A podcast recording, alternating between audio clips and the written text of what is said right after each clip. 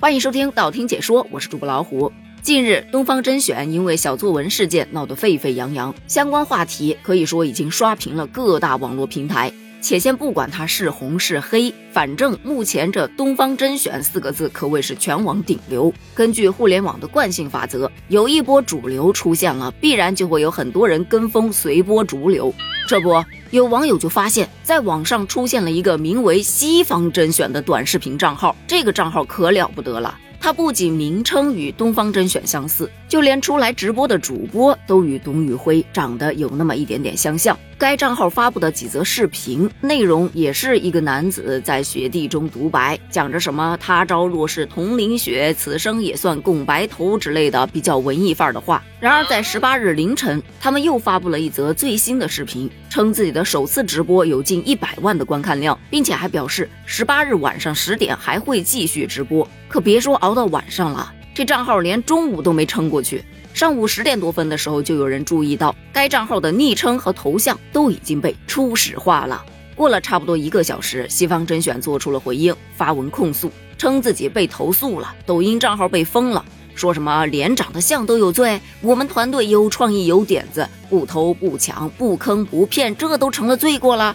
只能有东方就不能有西方。对此，有些网友表示匪夷所思，这波流量都被蹭脱皮了。也有调侃的，这东施效颦都快把人笑尿频了。拜托，西方甄选的主播叫什么名字啊？不会叫什么董雪辉、董余辉等等的吧？而关于这件事儿呢，有几个比较大的争议点。第一个呀，就说到动机，个人觉得这个动机还不单纯吗？就是想蹭一波流量，给自己上点热度，好实现带货呗。这条成功之路也不是说他原创的，因为确实有很多前辈都是这么起来的。打个比方啊，之前在网上很是火了一阵的山寨男团当中，有一个模仿鹿晗出道的叫鹿哈的，他就因为自曝自己在直播中每个月能赚五百万，带货七个月来挣了三千五百万的新闻登上热搜。当时很多人都说啊，原来当网红这么挣钱呢，原来只需要模仿一下就能快速走上成功致富之路啊。更有意思的是，这鹿哈火了之后，还把同为山寨男团当中的其他成员。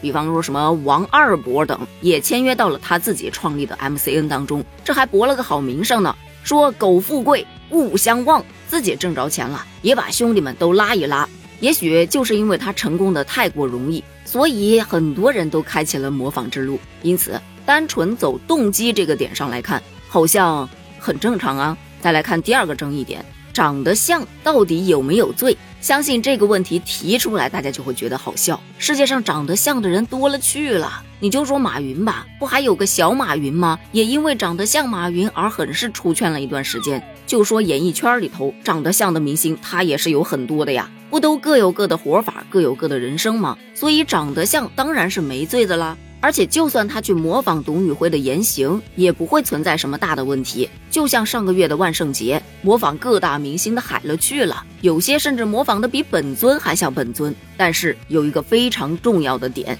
就是他们纯属娱乐，并不涉及到什么商业活动行为。而回到西方甄选。虽然该账号的负责人表示，他们建这个账号到开播也就三天的时间，主要是因为他们的主播长得像董宇辉，所以临时想到的这么个点子。目前短期内是不会考虑直播带货的，但在网络平台，并不是说你不带货就不涉及到商业行为了。毕竟直播间不仅仅能用来带货，还可以收各种的小礼物呢。另外，除了这个主播长得像董宇辉之外，你还模仿了人家的商业 IP 呀，这就不合适了吧？早前就有新闻报道，根据天眼查 APP 显示，自东方甄选直播爆火之后，各种类似 IP 都已经被抢爆了。什么南方甄选、北方甄选，包括西方甄选，就这个“甄”字啊不一样。各类商标被多家公司申请注册，国际分类涉及了方便食品、餐饮、住宿、广告销售等等的。当然，很多商标申请都被驳回或者是无效状态。从这个新闻中，我们可以知道，想要模仿东方甄选这个 IP 的并不在少数。这就不得不又让人提起了康师傅和康帅博、美的和美白勺。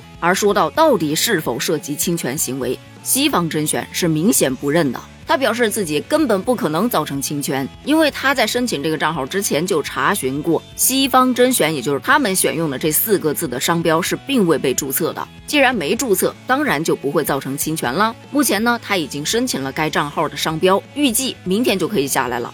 可抖音相关的负责人却表示，该账号主要是涉及仿冒、假冒、不当蹭热，平台呢已经把账号给封禁了，收回了直播权限，抹除不当获取的粉丝，取消了他的盈利权限。对于这一番说辞呢，有些网友啊，他是觉得百花齐放才是春，我就想看他们打擂台呢，封人家号干嘛呀？大家各凭本事就是啦，干嘛只能一家独大？